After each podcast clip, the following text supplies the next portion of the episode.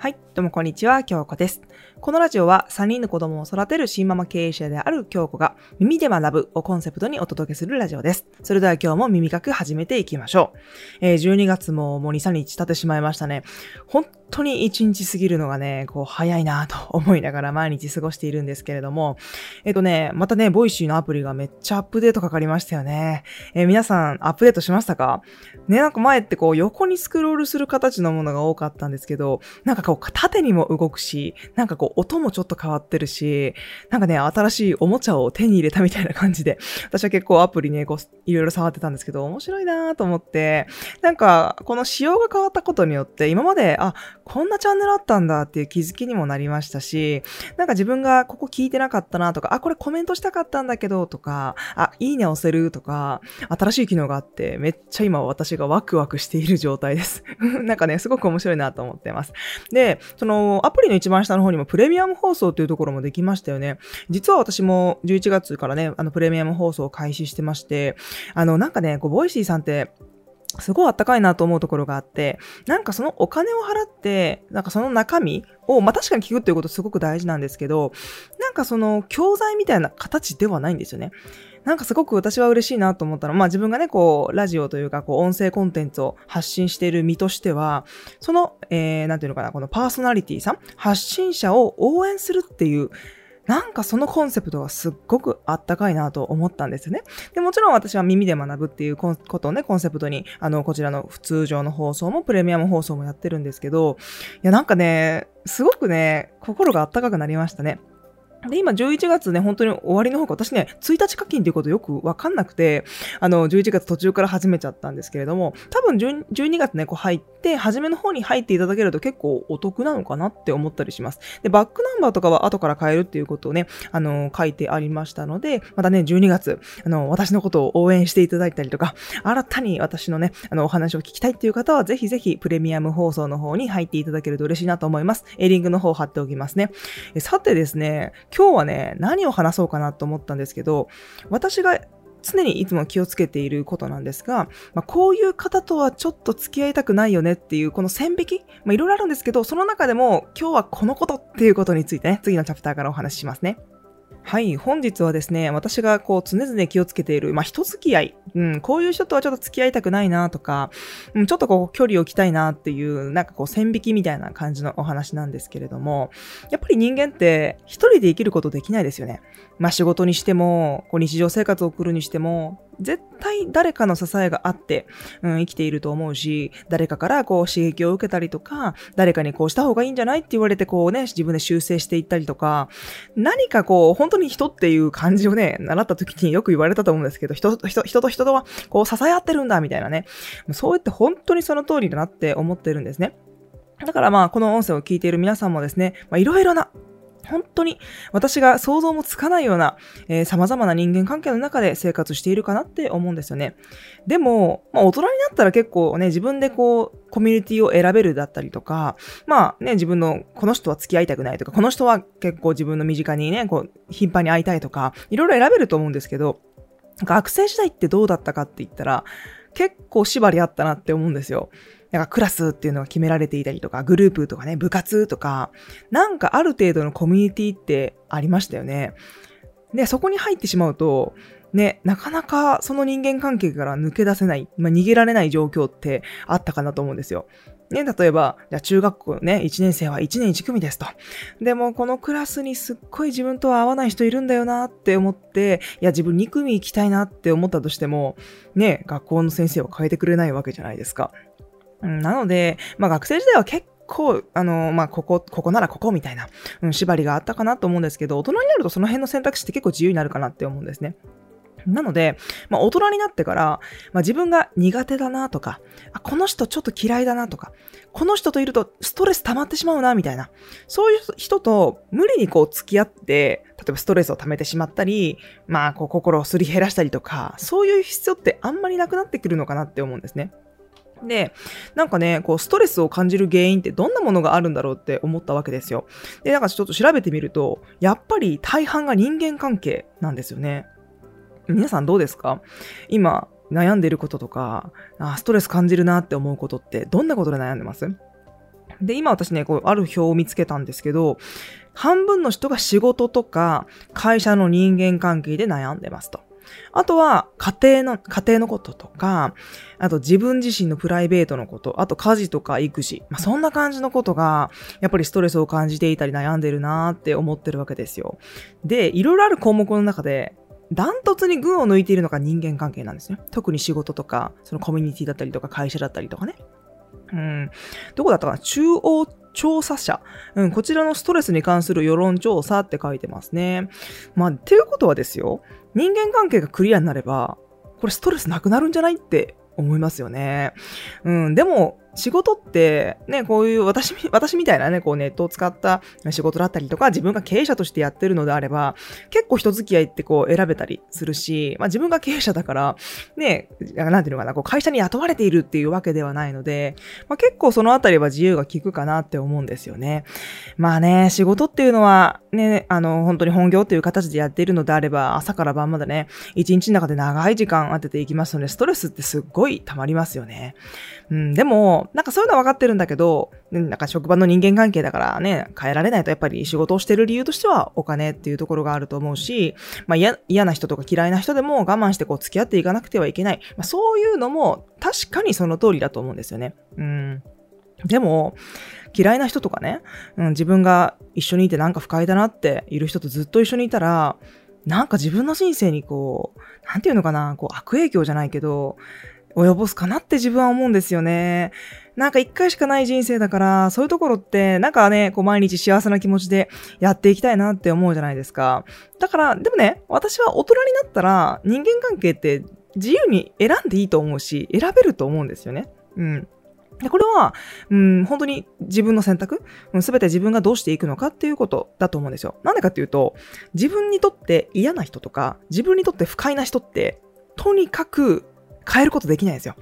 うん。私はもう常々思ってるのは、変えることできるのは自分だけだと思ってるんですね。だって自分が、あ、これいけなかったからこうしようとか、うん、変えれるじゃないですか。ね、どんな物事でもそうですよ。例えば自分が圧倒的に火がなかったとしても、いやいや、よく考えたら、自分がいけなかったんだよなっこれこうすれば今後はこうならないよなっていう結論に至るんだけど、自分が苦手な人とか結局相手ですよね。自分以外の他者に、いや、これこれこうしろとか、これはこれから変えなさいとか、そういうことを言って100%変わるかって言ったらそういうわけじゃないですよね。もちろん変えてくれる場合もあるかもしれないけど、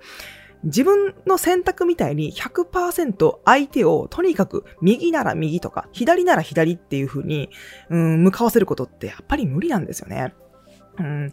うん。だからこう、なんていうのかな、自分とこう、関わっていく人たちとか、付き合っていく人たち、もしその、内訳というか、その自分と付き合う人間関係の中で、いや、自分にとってはちょっとこれプラスじゃないよなとか、マイナスかもなって、そういうふうに思うのであれば、変えていくっていうのも結構大事なのかなって思うんですね。で、私が、まあ結構ありますよ。その、あ、こんな人はちょっと苦手だなとか、まあありますけど、その中でも、ネガティブな人。っていうのは、なんかなんていうのかな、結構自分は苦手なタイプかなと思うんですね。なんていうのかな、ネガティブって言ってもすごく抽象的かもしれないんですけど、うーん、悲観的な考え方を常にする人って感じかな。うん。なんかこう物事をね、すべてすべてこう、悪い方向に捉えて、悲観的に捉えてしまう人って結構いるじゃないですか。でね、別に私はそれはそれでいいと思うんですよ。そういう人がいても全然いいんだけど、もし自分の近くにそういう人がいたとしたら、なんかね、私はなんですけど結構影響されちゃうんですよね。なんかいい気持ちをするかしないかって言ったらしちゃうんですよね。うん。で、そういう、なんていうの、悲観的な考えをしちゃう人ってどういう特徴な、的な行動するかって言ったら、えー、とにかく愚痴とか不平不満言ってしまったりとか、そうだよね、そうだよね、とか言って同調を求めてきたりとか、影で、こう、陰口言ったりとかね、噂話したりとか、もう悪口言ったりとか、うーん、なんかね、とにかくマイナス要素にばっかりこう多分目がいってしまうんでしょうね。で、そこにこうフォーカスが当たってしまうと、ずっと愚痴を言い続けて、不平不満を言い続けて、とにかくこう、プラスのループに全然いかないんですよね。うん。で、なんでね、まあ、特になんていうか、女性に多いのかも、多いのかな？わかんない人間によるかもしれないけど、結構こういう、なんていうのかな、女性のなんかごたごたの問題って、なんでそういうことが起きるかって言ったら、とにかく、その通りその通りみたいな。あなたの言ってることは本当にその通り。そうだよね、そうだよねって、多分同調してほしいからなんですよね。うん。なんか、この世の中の出来事だったりとか、家庭だったり、仕事だったり、とにかく不満なことっていっぱいあると思うんですよ、人生の中で。だってね、自分の好きなようにやっていくことができるんなら、何にもストレスなんてたまらないと思うんですね。でも、不満が溜まったり、ストレスが溜まったりしてしまうのは、周りっていう自分とは全然違う生き物がいるからだと思うんですよね。うん。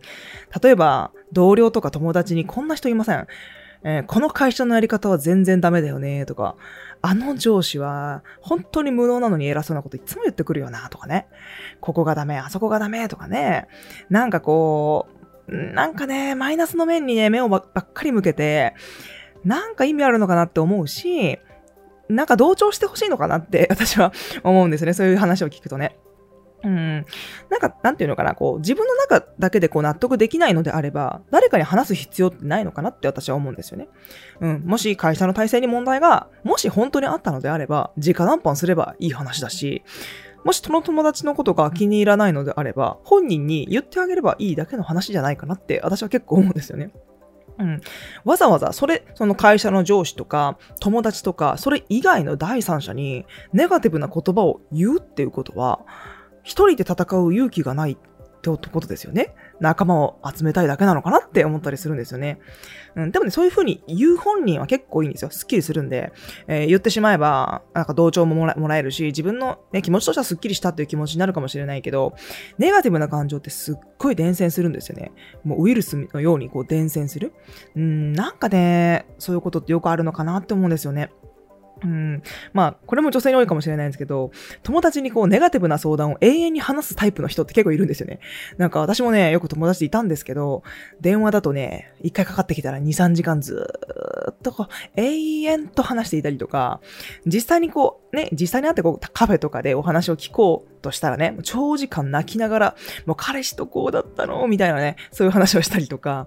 なんかね、そういう人を見ていると、もしかして、私のアドバイスが欲しくて、この場に呼んだんじゃなくて、ただただね、自分がこう、不幸な、不幸な今状態だから、それを見てって言ってるような気がしちゃったりするんですよね。うん。続きをちょっと次のチャプターで話しますね。いやー、この話はね、男性の方は分かってくれるかな？まあ、でも結構、うん、友達とかじゃなくても上司とか、周りの人で結構いたりする気がするんだけどなって思うんですよね。でね、私そういう話を聞くと、なんかね、自分がめっちゃ疲れちゃうんですよね。話した方はね、結構スッキリするじゃないですか。ああ、こんな話聞いてくれて、きょうちゃんこんな意見くれて嬉しいみたいな、そんな感じになるんですけど、なんかね、それを聞いた私が一番ストレスが溜まっているし、疲れちゃうみたいな。うん。別に私その人のことが別に嫌いとかそういうわけではないんですけど、なんかね、自分は結構、うん、京子っていう人間は結構心がね、自分で思うように脆いんですよね。結構こう左右されちゃうので、なんか自分のコントロールをするっていうことが結構大事だなって自分は思ってるんですね。なので、あ、そういう話がもしあるんだったら自分は耳に入れない方が自分のパフォーマンスは一番発揮できると思ってるし、自分で自分をこうコントロールしていくっていうのはやっぱ自分しかできないから、うん、もう周りに左右されるのであれば、そういうのは遠ざけた方がいいよな、いいかなって自分は思ってるんですよね。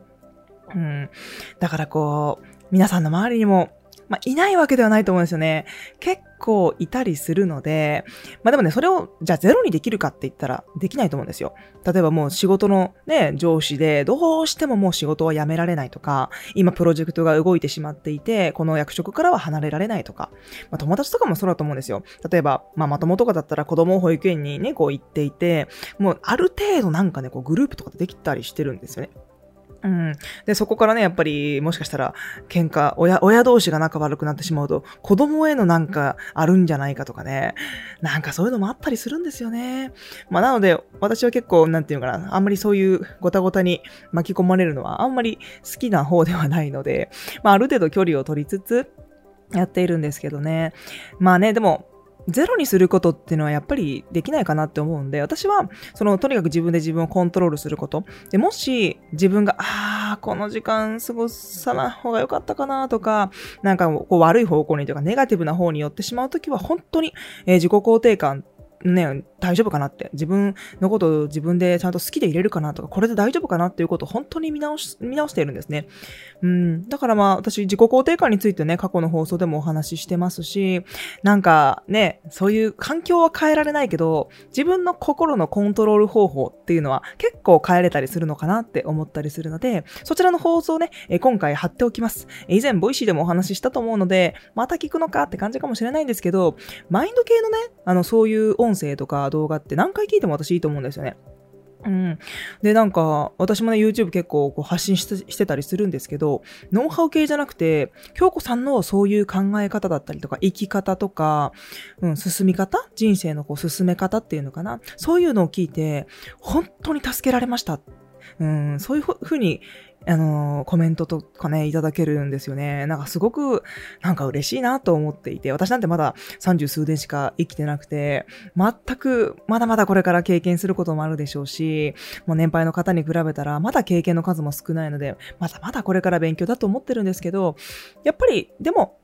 一番分かってるのは多分自分のことなんですよね。皆さんもそうだと思います。一番何が分かってるかって言ったら、うん、子供のことでもないし、親のことでもないし、友達のことでもない、多分自分自身のことなんですね。うん、自分自身を愛することができなければ、え自分の子供とか、親とか、友達とかのことも愛することができないと思うし、自分のことを一番好きな状態でないと、一番いいパフォーマンスって出さないと思うんですよね。なので、私も最初は自分のこと大嫌いでね、本当にコンプレックス、コンプレックスの塊だと思ってましたからね。うん、でもそういうのから、こう、抜け出していくっていうことが、もしかしたら仕事も、そのプライベートの人間関係も、全部うまくいく要素なのかなって思ったりするんですよね。